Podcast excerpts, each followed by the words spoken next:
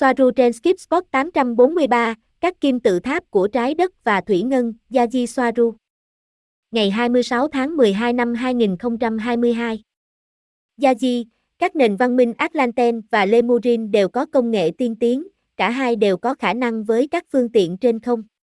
Các kim tự tháp Atlantis được phân bổ khắp nền văn minh. Chức năng chính là cung cấp năng lượng miễn phí cho các thành phố. Chúng không hơn không kém các lò phản ứng năng lượng điểm không. Tất cả các kim tự tháp đã hình thành, và vẫn còn, nhưng ở trạng thái phân hủy và có rất ít năng lượng, một cấu trúc năng lượng, giống như một mạng lưới năng lượng bao bọc hành tinh với chức năng cung cấp năng lượng điện miễn phí và không dây. Với nguyên lý Tesla hay năng lượng điểm không? Mặc dù chúng cũng hoặc đã từng là cổng không gian và trung tâm mở rộng ý thức, là nơi tăng cường năng lượng tinh thần. Những địa điểm hỗ trợ du hành cõi astro, đặc biệt là đối với các pháp sư và người chữa bệnh, vì những lý do tôn giáo như giao tiếp với các thực thể của họ và mọi thứ ở thế giới bên kia. Một số kim tự tháp chỉ nhằm mục đích là nơi ngưng tụ các năng lượng tinh tế, chứ không phải điện. Điều đó có nghĩa là, không phải tất cả các kim tự tháp đều có chức năng tạo ra năng lượng điện hữu ích. Không giống như các kim tự tháp được xây dựng bởi các chủng tộc liên đoàn, chẳng hạn như kim tự tháp Giza, sử dụng nước làm chất dẫn điện phân cực bên trong, các kim tự tháp ở Trung Mỹ và các kim tự tháp Atlanten khác sử dụng thủy ngân làm chất tăng cường điện thế, chênh lệch điện tích, vì tính đa dạng cao trong truyền dẫn điện. Thay vào đó, nền văn minh Lemurin chủ yếu sử dụng các kim tự tháp dựa trên nước vì ảnh hưởng rõ ràng của chúng với các chủng tộc liên đoàn vào thời điểm đó. Các kim tự tháp của người Atlanten được trang bị các cấu trúc với các đường dẫn, nơi lưu thông một lượng lớn thủy ngân lỏng, sử dụng một phần nguyên tắc phân cực giữa trời và đất, phân cực điện. Như bạn đã biết, những đám mây và bầu khí quyển có điện tích và mặt đất có điện tích khác. Khi một cực được tích điện quá nhiều, tia lửa sẽ được tạo ra, bởi vì điện tìm cách nối đất, do đó tạo ra sét. Kim tự tháp không gì khác hơn là một hệ thống truyền điện tích chênh lệch giữa khí quyển và mặt đất một cách liên tục và có kiểm soát để cung cấp dòng điện có thể sử dụng được cho các thiết bị điện và ánh sáng nói chung. Ví dụ, kim tự tháp chi chén ít giác là một lò phản ứng điểm không, dựa trên thủy ngân, với các cổng không gian như một cách sử dụng thay thế, đặc biệt là với các liên kết với mặt trời. Thủy ngân được sản xuất từ các nhà máy ở ngoài hành tinh. Tôi không thể biết điểm chính xác của các nhà máy này. Tôi chỉ có thể nói rằng, về mặt logic, chúng nằm trong các chòm sao Orion và Draco, nơi xuất xứ loài bò sát, nhưng không phải từ một hành tinh duy nhất mà từ vô số hành tinh, vì toàn bộ khu vực đã và vẫn còn đầy rẫy các chủng tộc bò sát. Và lưu ý rằng nhiều chủng tộc được gọi là bò sát không nhất thiết phải dựa trên bò sát, mà chỉ trông giống bò sát. Một số trông giống bò sát, nhưng thực ra là động vật có vú. Quay trở lại các nhà máy, không phải chúng sẽ được đặc trưng bởi các chủng tộc một cách chính xác, nhưng với tư cách là một nền văn minh giữa các vì sao, họ nhất thiết phải có một số loại công nghiệp hỗ trợ họ khi cần thiết, giống như với bất kỳ nền văn minh giữa các vì sao nào khác, vì họ không thể sản xuất tàu của mình từ con số không, họ phải có phương tiện sản xuất, nhà máy phụ tùng tàu, nhà máy đóng tàu và tất cả những thứ đó. Họ không thể tạo ra một con tàu bằng ý nghĩ. Họ không ở cấp độ tiến bộ ý thức đó. Vâng, tất nhiên, bạn có thể biểu hiện một con tàu bằng suy nghĩ với mật độ rất cao, nhưng như tôi đã nói trước đây, nếu bạn có thể biểu hiện một con tàu bằng suy nghĩ thì bạn không cần con tàu. Vì vậy, thủy ngân đã được đưa đến trái đất thông qua các cổng hoặc bằng những con tàu nguyên thủy sử dụng các cổng không gian như một phương tiện để vượt qua những khoảng cách rất xa.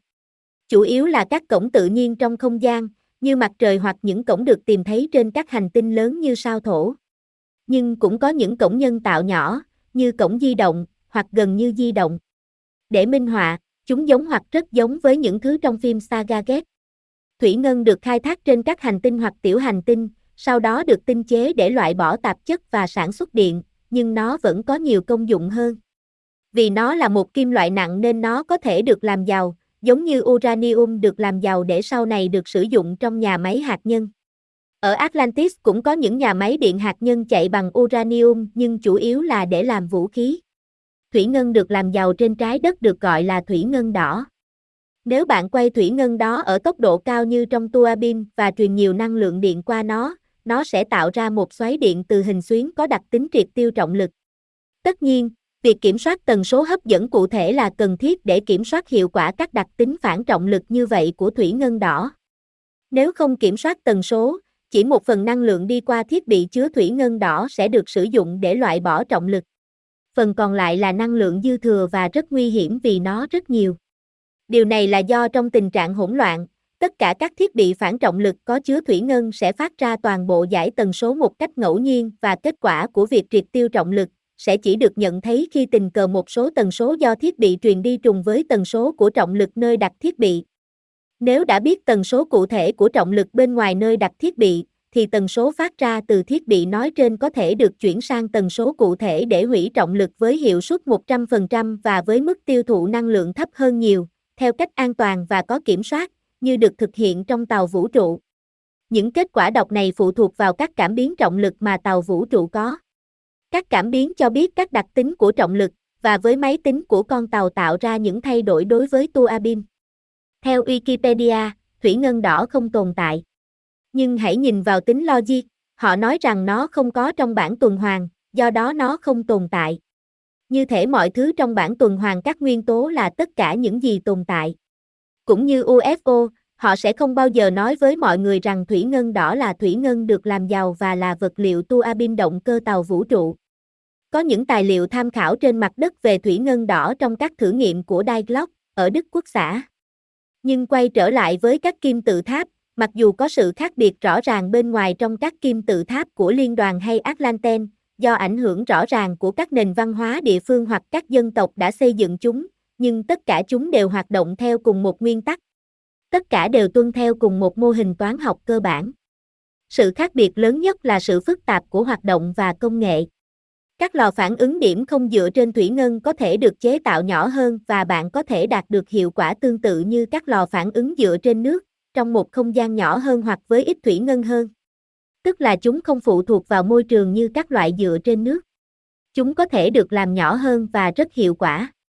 Mặt khác, một lò phản ứng điểm không dựa trên nước, chẳng hạn như ở Giza, cần có dòng chảy ngầm, sông và thậm chí là hệ thống máy bơm nước chạy qua các hành lang, lối vào phòng của nữ hoàng, để tạo ra hiệu ứng nối đất mạnh mẽ.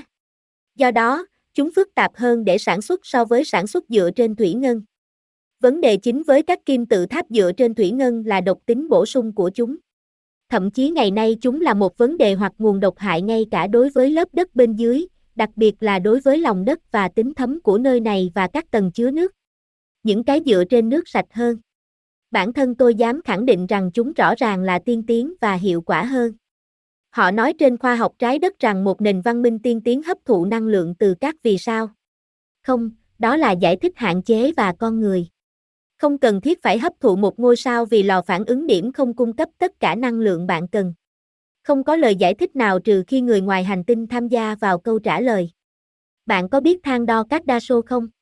Bằng cách nhìn vào sự phân loại các nền văn minh, bạn có thể thấy rằng mọi thứ đều dựa trên khả năng xử lý và tiếp cận năng lượng của chúng.